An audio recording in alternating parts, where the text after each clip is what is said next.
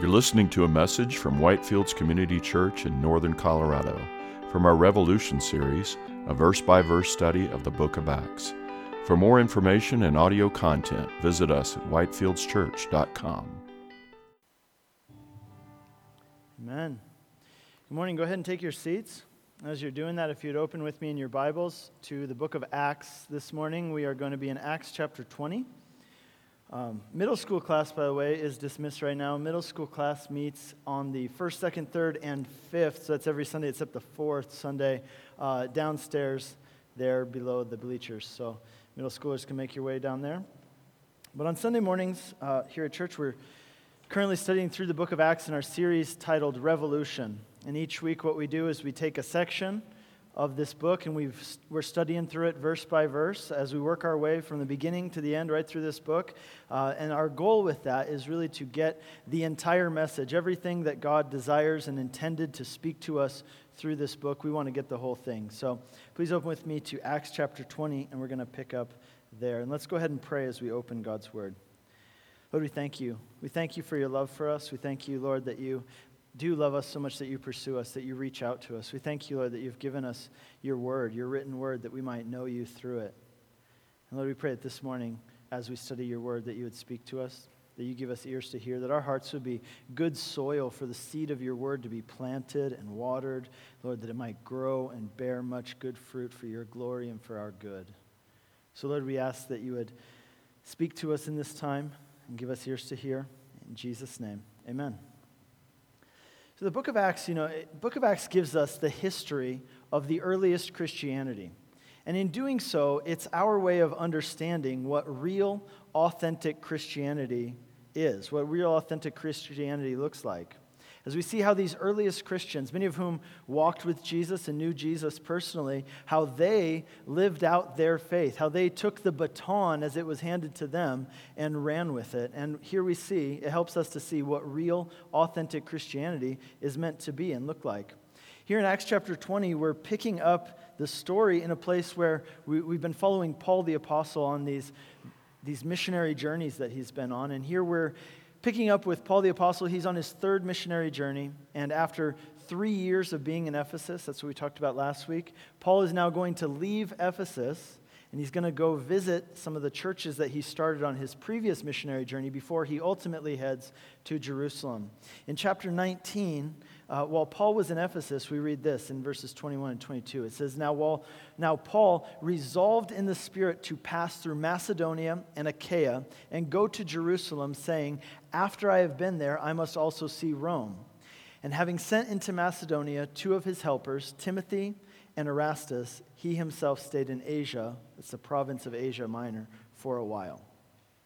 So, Paul is now going to visit the churches he started earlier on his previous missionary journey in cities like Philippi, Troas, uh, Thessalonica, Corinth, and then he's going to go to Jerusalem and he plans hopefully to go to Rome. So, as he visits these churches, I guess you could think of it kind of as Paul's farewell tour, right? He knows that uh, after 10 years of 10 or so years of ministry in this region, now he's going to say goodbye. He knows that he'll probably never return. This is the last time he'll ever see these people. These are people who he loves. These are people who he led to faith in Jesus. These are people who he taught and whom he pastored. And you can imagine that this would have been a very emotionally charged trip that he took as he sees these people and says goodbye to them and knows that this is the last time he'll see them. Uh, Paul is going to want to make sure on this journey that as he leaves these people, he leaves them knowing and understanding his heart for God and his passion for the gospel. So, the title of today's message, as we, as we look at this last part of Paul's third missionary journey, is Something Worth Living For. And this is going to be part one of a two part message. We're going to continue with the same theme of something worth living for next week as we get into uh, a speech that Paul gives to the Ephesian elders. But here, there are going to be two aspects of this story this week that I want to point out to you. First of all, we're going to talk about natural enemies. And secondly, we're going to talk about sleeping in church, which means that I'm going to have my eyes on you today. So watch out. All right, so first of all, natural enemies. Here's how chapter 20 begins. I'm going to read the first couple of verses so you can read along with me, starting in verse 1. After the uproar ceased, Paul sent for the disciples, and encouraging them, he said farewell and departed for Macedonia. And when he had gone through these regions and had given them much encouragement, he came to Greece.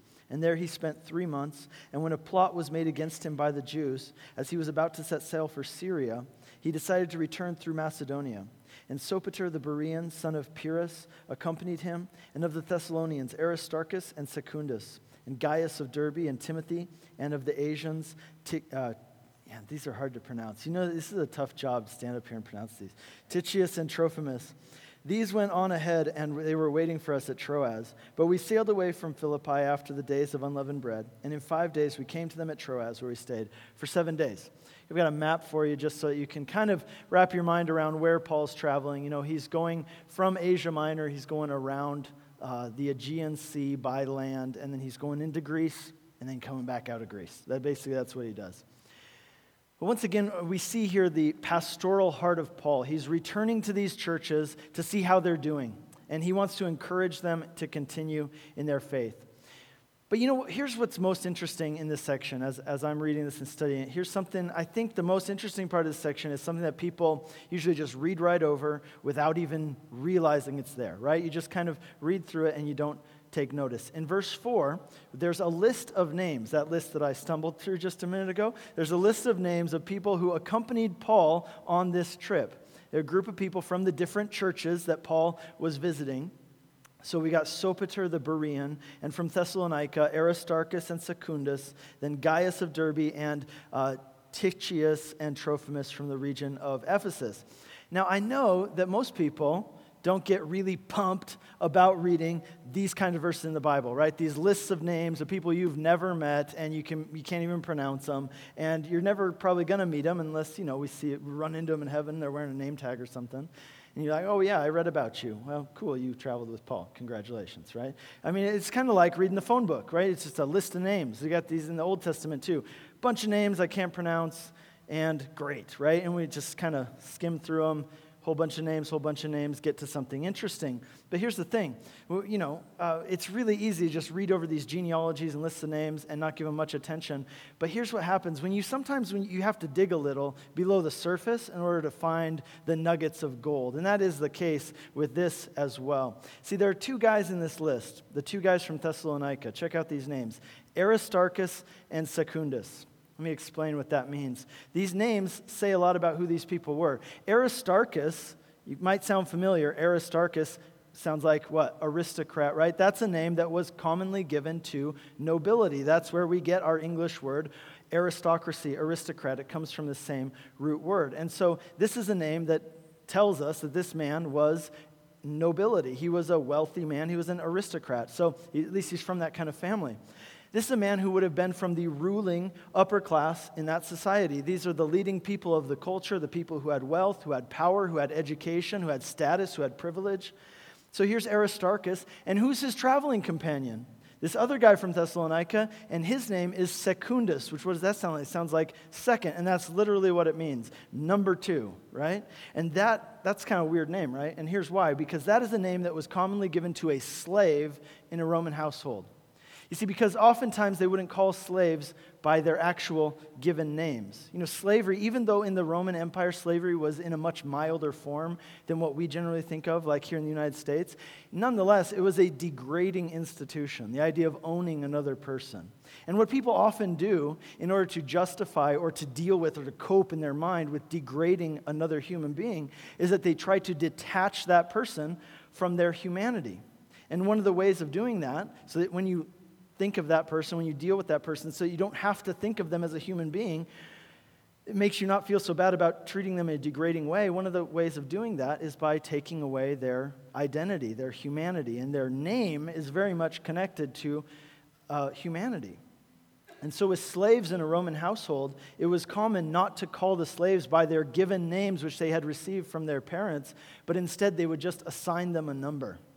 And so, this thing, uh, you, this is something which has been done historically as well. If you think about prisons and labor camps, it was done during the Holocaust.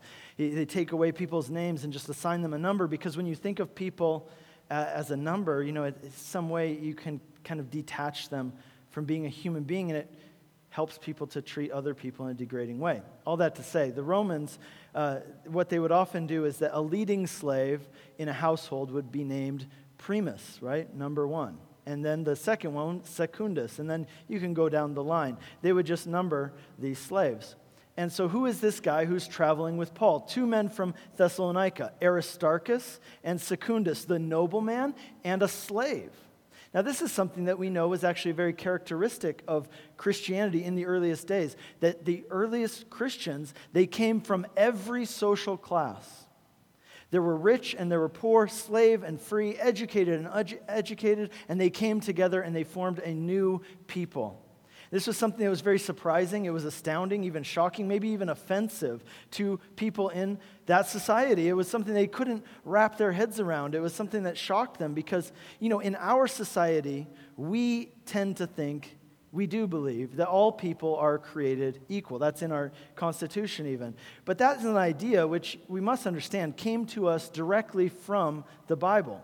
So, almost all ancient societies and many non Western societies today they do not believe that all people are created equal. That's why they have caste systems.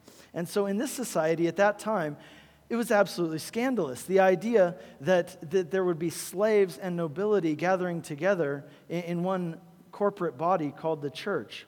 You know, one of the shortest books in the Bible is a letter from Paul to a man named Philemon. I don't know if you've ever, you know, you going through your Bible, you ever read Philemon. So the book of the letter to Philemon is Paul's letter to Philemon. It's wedged right in between the books of Titus and Hebrews. And do you know what that letter is about? I'll tell you, it's a letter that Paul wrote to Philemon, who was a Christian and he was a wealthy man. He, as a wealthy man, like almost all wealthy people in that time, he had slaves. And one of Philemon's slaves, a man named Onesimus, had escaped. He had, he had run away. And after he had escaped and run, run off, he ends up meeting some Christians, and Onesimus becomes a Christian. And so, in a roundabout way, however it happened, Paul ends up meeting Onesimus, this escaped slave, at one of the churches that he visits on his travels. And he gets to talking with him only to discover that Paul actually knows his former owner, Philemon, right? Like you can imagine the conversation like, oh, hey, oh, great, you used to be a slave, but now you're free. Hey, praise the Lord, awesome. And now you become a Christian, so that means you're truly free indeed. Amazing. He says, so, so where are you from? Where were you a slave? And he says, oh, you know, I was in such and such a town in such and such a region. And Paul says, man, I've been there. In fact, I know people from that area. And he says, well, what was your uh, owner's name? He says, well, his name was Philemon. And Paul's like, no, no way. Small world, right? I actually know that guy. You're not going to believe this. And you know what? That guy's a Christian. He says, man, you know, now that you're a Christian, you and him, you need to be reconciled. You need to be reconciled. And so Paul writes this letter that he sends with Onesimus to take to Philemon. And he says something glorious in that letter. He says this He says, I'm sending Onesimus to you, and I want you to receive him, but not as a slave. I want you to receive him not as a slave, I want you to receive him as a brother. And he says, if there's anything that he owes you, any back pay or whatever it is, I want you to charge it to my account. Onesimus, he's no longer a slave. I want you to consider him now a brother. You see, this belief that the early Christians had that all people stood on level ground before the cross of Jesus Christ, that was absolutely revolutionary. It was scandalous, even. The idea that nobility would associate with slaves, that, that a rich man could call a slave his brother and treat him as his equal. You realize that wasn't normal. That was revolutionary.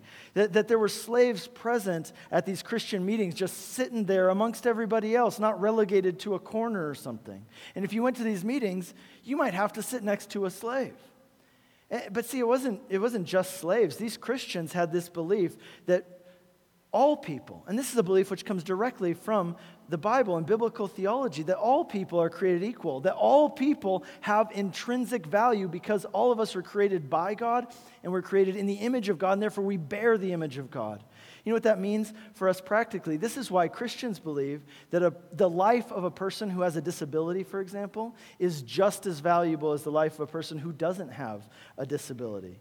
We believe that the life of a poor person matters just as much as the life of a rich person. And the same goes for nationality and race and gender and down the line. I'll read you a quote from uh, D.A. Carson, Don Carson.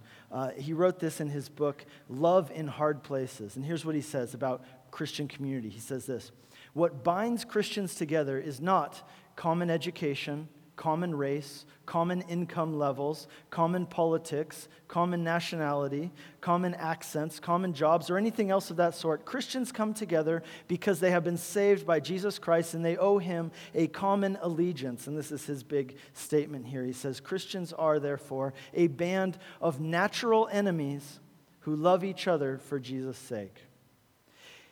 You know, the, when you think about relationships, the reason most relationships between people don't last is because they're built on having things in common, and those things change over time. That's not to say that that's bad, that's just how it is. Whatever the basis for your relationship is, whatever that relationship is, whatever the basis is, when that changes, then the relationship changes or ends. So, for example, if, you're, if the foundation of a relationship you have with someone else is that you have a shared interest or hobby, or that you work at the same company, or that you have kids who are involved in the same activities, then those relationships will inevitably change whenever the common bond changes or is no longer there. That's not to say that that's bad, that's just how it is. Relationships are only as strong as the foundation that they're built upon. And this is one of the things that happens with marriage, for example. Uh, when, the, when the thing that you, your relationship is based on, when that changes over time, and it inevitably will, then that relationship changes. And if that foundation isn't good, that's when people start wondering, after even many years of being married, why are we even doing this anymore? Like, why are we even together? There's no reason for us to be together. For example, if the basis of a relationship is physical attraction, well, that fades with time, right? That's why I always tell my wife I'm glad I married her when I was young because I was a lot better looking back then. You guys should check out some pictures. It was, it was pretty impressive. So then what, what happens, right, is that if the basis of your relationship is physical attraction, well, what happens when that changes? What happens when your spouse is no longer as attractive as he or she used to be? What happens when someone who's more attractive comes into your life?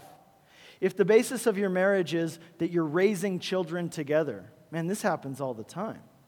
Well, what happens when the kids get into middle school, high school, and then eventually move out? And then the house is empty, and then it's just the two of you sitting there, and you have nothing in common anymore, right? Because all you had in common was you're raising the kids. And then that's when you see that these marriages, people have been married for 25 years, and then all of a sudden they get divorced. Everybody's like, what was that? Well, the basis of their relationship changed.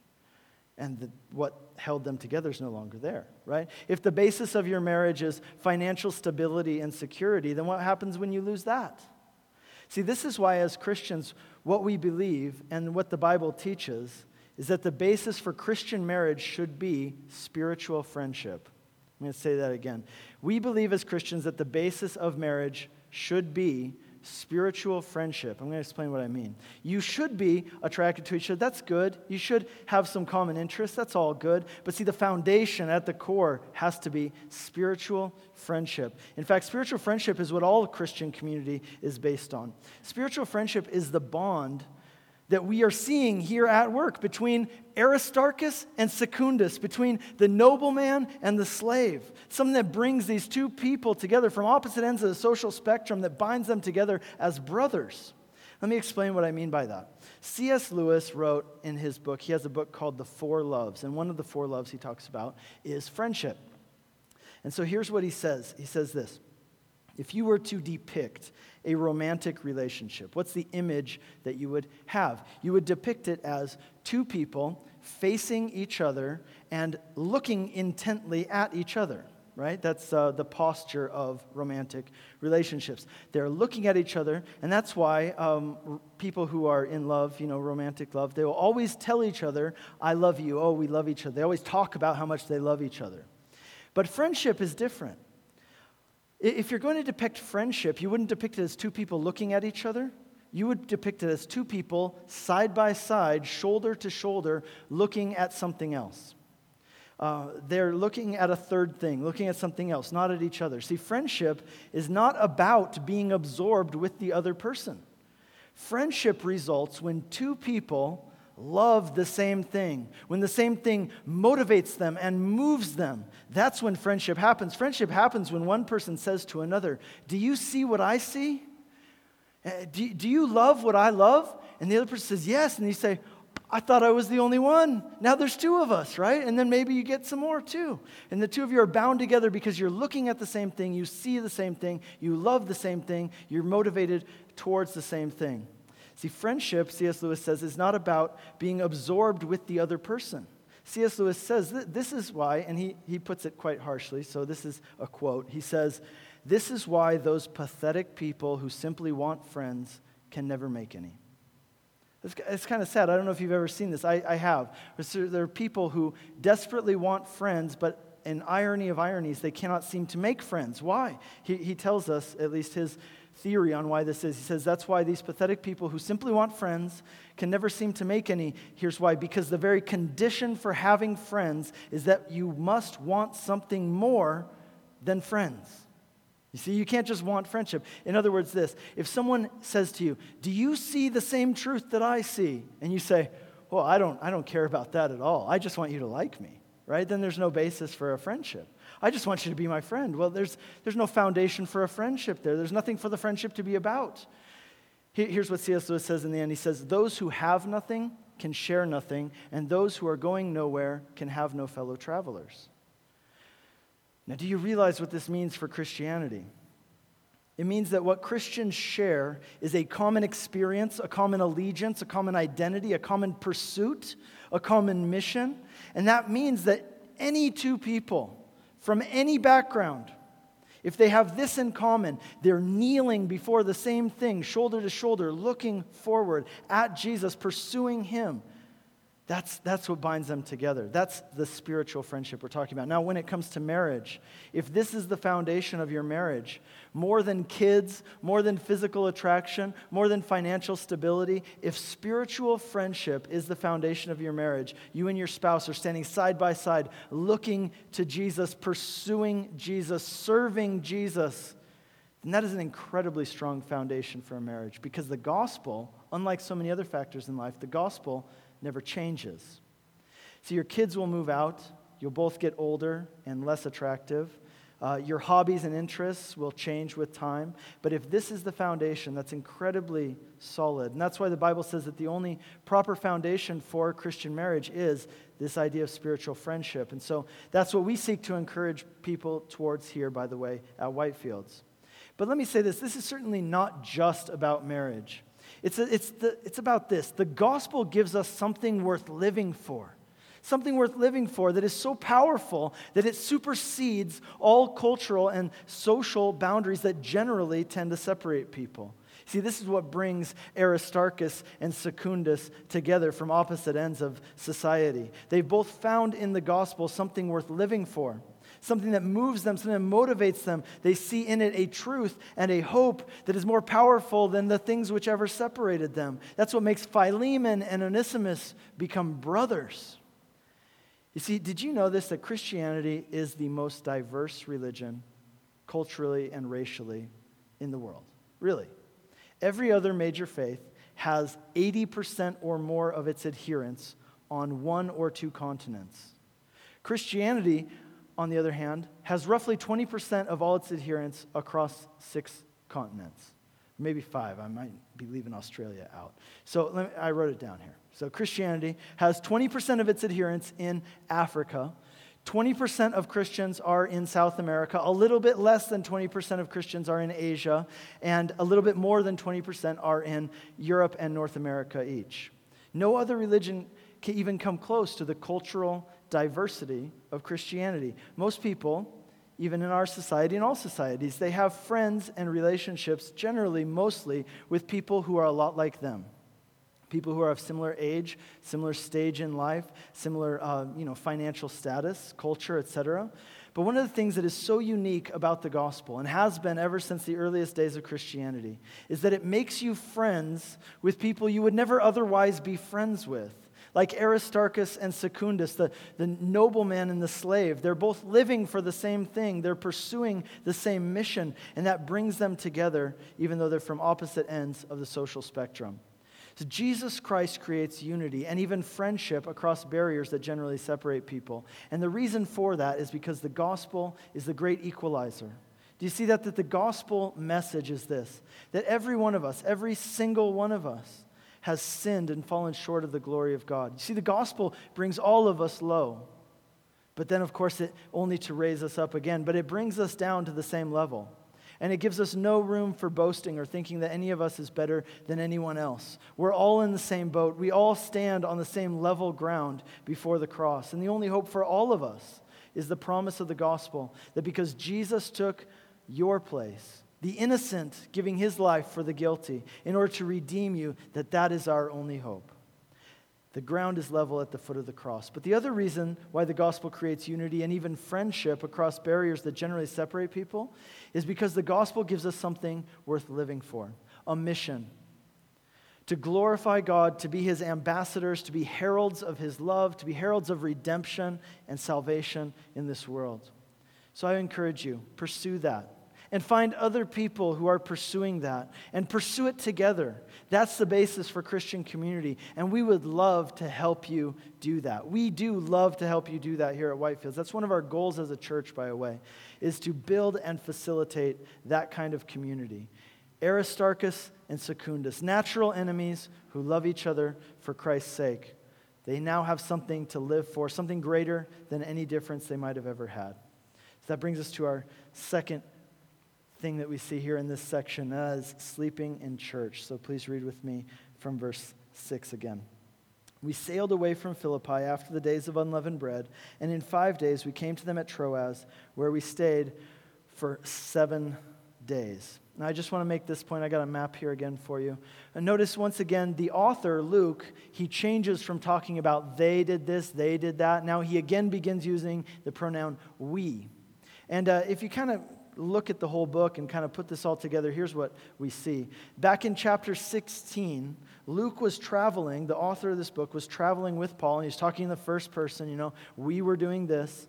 And then when they came to Philippi, then the language changed. Then they went on. And the picture you get is that Luke stayed in Philippi. After they planted the church there, it seems that Luke stayed in that city to be part of that fledgling congregation, perhaps even to be the leader of that congregation. And now, as Paul passes through Philippi on his way down to Ephesus again, uh, Luke joins up with him, joins the crew again. So we see now what we're going to read next is a firsthand eyewitness account, something which the author, Luke, saw himself uh, with his own two eyes. So from verse 7. On the first day of the week, when we were gathered together to break bread, Paul talked with them, intending to depart on the next day. And he prolonged his speech until midnight. There were many lamps in the upper room where they were gathered, and a young man named Eutychus, sitting at the window, sank into a deep sleep as Paul talked still longer. And being overcome with sleep, he fell down from the third story and was taken up dead. Wow. See, that's what you get for sleeping in church. This is what it comes down to. Now, the first thing to notice here before I really harp on people who sleep in church, because they're really, I've been waiting to teach this section for a long time. All right? So, before we get to that, let me just say this. Notice first it says that the Christians were gathered on the first day of the week, the first day of the week, of course, being Sunday. And remember, at this time, and for several hundred years of Christianity, up until the time of Constantine, actually, before Constantine became a Christian, he made Sunday a holiday throughout the Roman Empire in which people didn't work. But prior to that, so that's 300 something years, 300 years of Christianity, Sunday was a work day, but it was also the day when people gathered together as Christians to take the Lord's Supper, take the sacrament, and to hear the teaching of the word and to pray together. So, what it means is this that historically, uh, what would happen is that Christians uh, would get up before they went to work on Sundays. We read about in church history, you know, you read ancient documents or even writings about Christians from people who aren't Christians, and they describe this. They said that the Christians would gather before sunrise. You imagine some of these people, slaves, they got to be at work first thing in the morning. So Christians would gather before sunrise to have their service, and they would celebrate on Sunday, which is, you know, you think about the first day of the week, the day after the last day. This is the day of new beginnings. That's what it represents. But it's also the day on which Jesus rose from the dead. And so they would gather together before sunrise to take communion, to sing together, and to hear teaching from the Bible. You see, interestingly, what we do here is not really all that different. If you were to get in a time machine and bring somebody from there, from that time to here, I don't think that they would be like, "What are you guys doing?" You know, it'd be it'd be fairly similar. We're still we still have the same key elements. And so then what they would do, they'd go off to work after their morning meeting, and then they would gather again in the evening, these early Christians. So early Christians, again, they didn't have Sunday off. And when I think about that, I think about how they would gather. Man, I find I'm challenged by that level of commitment and that level of desire that these people are getting up at like three in the morning, right? They're getting up before sunrise. They're going to the place of gathering. They're getting together with other Christians. They're taking communion. They're listening to the word being taught. They're singing together. Then they go off to work for 8, 10, 12 hours. And then after work, they come together again uh, in the evening. So that's what we're seeing here in Troas. We're seeing the evening meeting on the first day of the week, on Sunday. There was a gathering there of believers. They've been working all day long, and you can imagine that they must have been extremely worn out and extremely tired. And so here's Paul, and he's got a lot to say, right? Because this is his last time he's going to talk to these people ever. So he's just he's just going for it. In my sermons, I'm really I, I'm I'm you know I'm kind of I have a little hobby horse about this. 38 minutes. Check it out. Podcast, 38 minutes. Okay. Paul's sermon, like, like five, six hours, okay? Right, right. There were probably several intermissions, potty breaks, stuff like that. Everybody's going out. I mean, six hours of teaching. This is, uh, he's teaching past midnight. And of course, in a room that's lit by lamps, lamps eating up all the oxygen in the room. People are sitting by the windows so they can get some fresh air. And this guy, Eutychus, falls asleep and he falls out of the third story window and he, it says he's taken up dead. So I've been milling over this passage, like I said, for, for a really long time, but really been looking forward to this one. And, uh, and what I think the main story is this is don't fall asleep in church or you might die. But, uh, you know, I have had people fall asleep on me before in church. It's not my favorite thing, but I realize it happens. And what I take heart about is that I realize it happens to even the best of them, right? People fell asleep during Paul's preaching. I was reading, you know, I'm reading commentaries about this. I'm reading like John Calvin, John Wesley talking about people falling asleep in their teaching. So that makes me feel a little bit better. Uh, even the best preachers, even the Apostle Paul had to deal with this. So here's, check this out. John Calvin, here's how he dealt with it. You know, John Calvin in Geneva back in the day. He regularly taught for two hours on every Sunday morning, and it was kind of a running commentary, is how he would teach through the Bible. And so the way that they dealt with people falling asleep is that they would they'd have people, and it was their task, their assignment to they would have these long sticks, you know, like a meter long, three three feet long, long pointy sticks. And their job was to walk around the church and just stab people who fell asleep, like, you know, because John Calvin didn't want people sleeping in church. John Wesley, you know, he would travel, teach in different places, oftentimes teaching in uh, even up to 10 different places on a Sunday. And he writes that one time he was uh, teaching in a church and this guy fell asleep right in front of him. And so John Wesley, he started shouting, Fire, fire, fire. And this guy was startled and was like, Whoa, where, where's the fire? And he says, Fire of hell upon those who fall asleep in church. So we're not quite that harsh about us sleeping in church here at Whitefields, um, but it does, you know, it has happened from time to time. And, uh, you know, a few people over the years, I remember there's this one guy who used to yawn really loudly, like just yawning, letting it go, you know? I mean, what, what are you going to do? He's tired, right? So, anyway, he's yawning like I'd be making some big point, like impassioned. I'm sweating. Somebody needs to hand me a hanky or something, right? And this guy's just like, yawn, you know. You know, but uh, it hasn't happened in a while. I will say this I believe that the responsibility for staying awake in church. It's partly on the listener, but it's also part of the responsibility of the, uh, the preacher, the pastor. He has some responsibility to teach well and to bring the word of God to bear upon people's hearts in a way that's relevant, in a way that's useful. And I believe that if you do that, people aren't going to fall asleep. You see, if people get more out of your sermon by taking a nap, well, then you're doing something wrong, right? And maybe you need to work on presenting the Word of God in a way that does the Word of God justice. Because here's the thing if it's boring, it's not the Bible's fault. The Bible's not boring. You're boring, right? Like, uh, if you make the Bible seem boring, That's on you. That's not on the Bible. And so I believe that's the job of a, a preacher. I believe it's my job to present the Word of God in a way that's faithful and, and faithful to God's intentions in giving it to us, and which shows how incredibly compelling it truly is. So, one time here at church, I can't remember uh, if it was before service or after service, I went out to the foyer there and uh, I noticed that on the table where we have the coffee and tea, there were several boxes of sleepy time tea. now, I was just like, how did this get here? Like, whose idea was this? You know what we need more of at church? Sleepy time tea, right? You know, the one with the bear, the, the logo is a bear falling asleep in his chair. That's what we need at church. We should go get some more boxes of that, right? Like, uh, you know, the kind of tea you drink when you need to take a nap, right? That is the last thing we need. That's the last thing anybody needs at church. And I'm convinced this is the work of the enemy. Like, this is, this is spiritual warfare. So we got rid of the sleepy time tea, and that really has uh, resolved a lot of the problems we were having. Furthermore, I think there's also a limit to how much people can take in, right? There's a saying that says, the mind can absorb only what the seat can endure.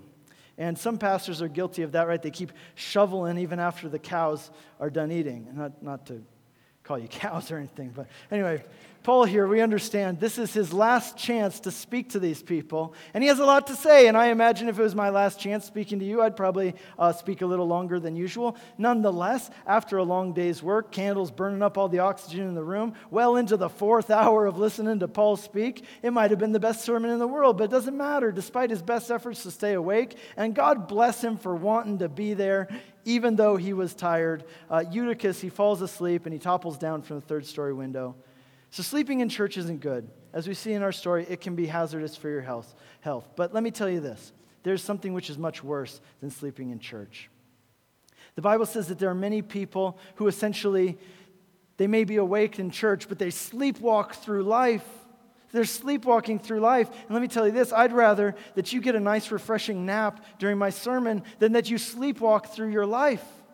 Paul describes this in several places. In Ephesians chapter 5, Paul says, Awake, you who sleep, awake and arise from the dead, and Christ will give you light. See, a metaphor of sleep, the idea of sleepwalking through life. Think about what that implies. When you're asleep, you're ignorant, you're inactive, you're unaware of what is happening around you. You're alive in the sense that your, your heart is beating, your lungs are moving, but you're not really living. Everything about you is suppressed when you're asleep. And this is the metaphor for what it means to be spiritually dead. Your body's alive, but you're not really living. You're asleep to God, and you need to be woken up. You see, Jesus didn't come to make bad people good, Jesus came to make dead people alive. He came to make those who sleep come awake. And if that's you, if that's me, eh, we, we all, that was our base situation. We were spiritually dead. We were asleep, sleepwalking through life, but Jesus came to make us alive to wake us up. See, there's something much worse than sleeping in church, and that is sleepwalking through life. That's much more dangerous than sleeping in church. And then he, Paul, he takes this metaphor a little further in his letter to the Thessalonians. And he says that there are some people who are Christians. In other words, they've been awakened from their sleepwalking through life, but yet, even though they're Christians and they should be awakened in Christ, in their hearts and in their minds, practically they're living as if they were asleep. He says this to the Thessalonians For you are all children of light, children of the day. We are not of the night or of the darkness. So then let us not sleep as others do, but let us keep awake and be sober. Charles Spurgeon once spoke on this topic, and he used three very powerful pictures to describe the tragedy of the sleeping Christian.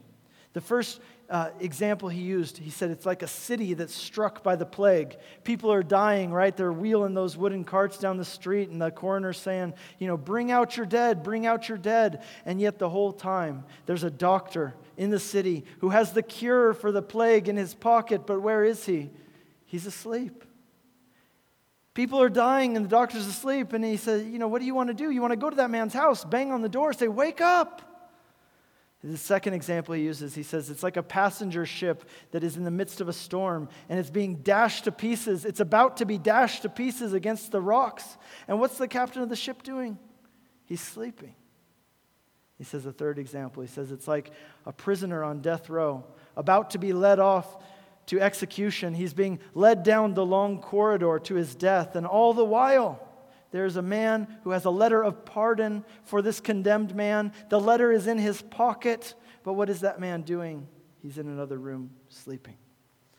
What a tragedy that is. But that's the picture he says, of a Christian who is sleepwalking through life. And so let me ask you today is that you? Do you need to come awake? Have you been sleepwalking through life? Have you been the sleeping Christian? You've been alive technically, but you're just inactive.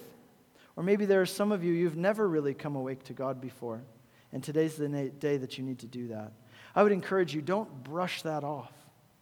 Perhaps that's the very reason you're here today. That's the very reason you're hearing this message today, because that's what God wants to speak to you about. But let's read on from verse 10. Paul went down and bent over him, bent over Eutychus, and taking him in his arms, said, Do not be alarmed, for his life is in him. And when Paul had gone up and had broken bread and eaten, he conversed with them a long while, until daybreak, and so departed. And they took the youth away alive, and were not a little comforted. So Eutychus, he's seriously injured to the point of death, and then he's raised to life. This is a miracle. Luke saw it with his own eyes. He was there firsthand. Now, I remember listening to one of my mentors talk about this story of Eutychus and how, you know, Eutychus died, and, and as he died, his soul would have been departing his body and going to heaven. And then Paul comes and prays for him, and then Eutychus comes back to life. And he says, Yeah, well, that's comforting for those people, but what a bummer for Eutychus, right? I mean, here he is, seeing the light, right?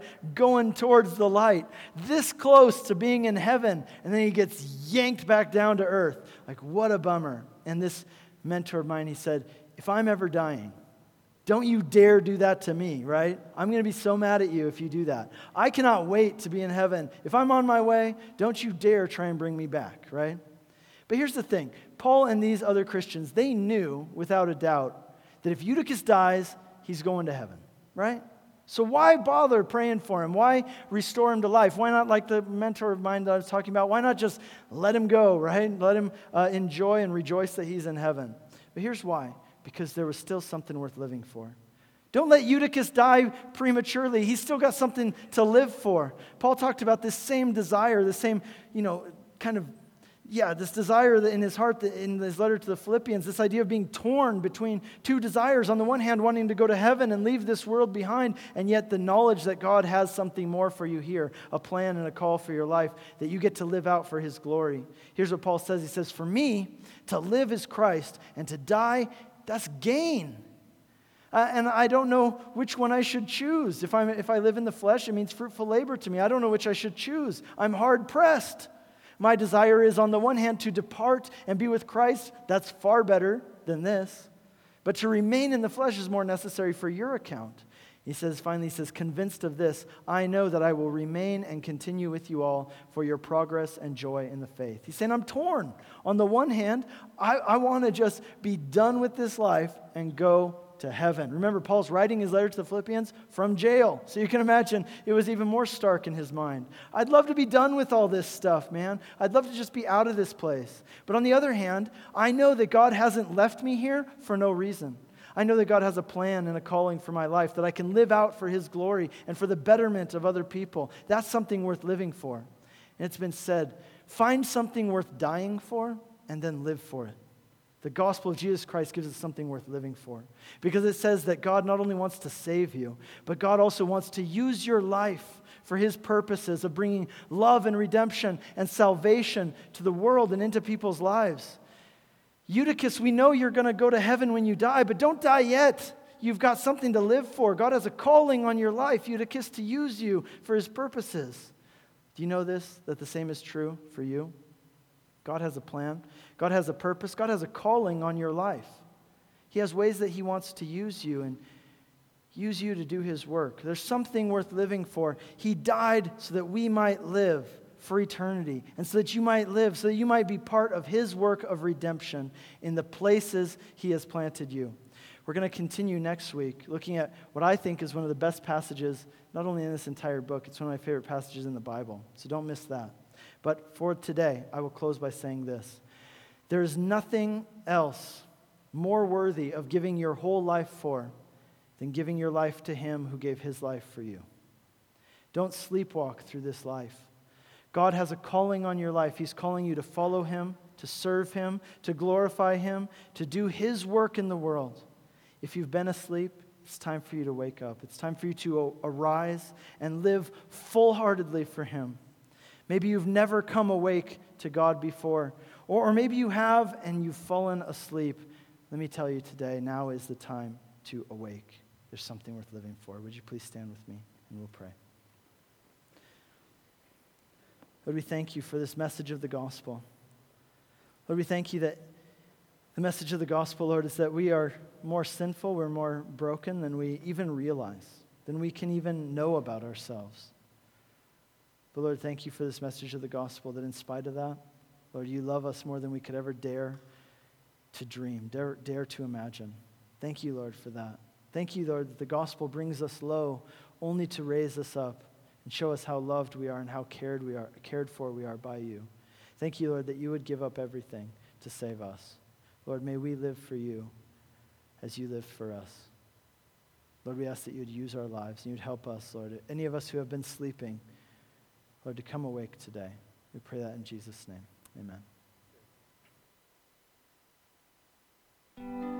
You've been listening to a message from Whitefields Community Church in Northern Colorado from our Revolution series, a verse by verse study of the book of Acts.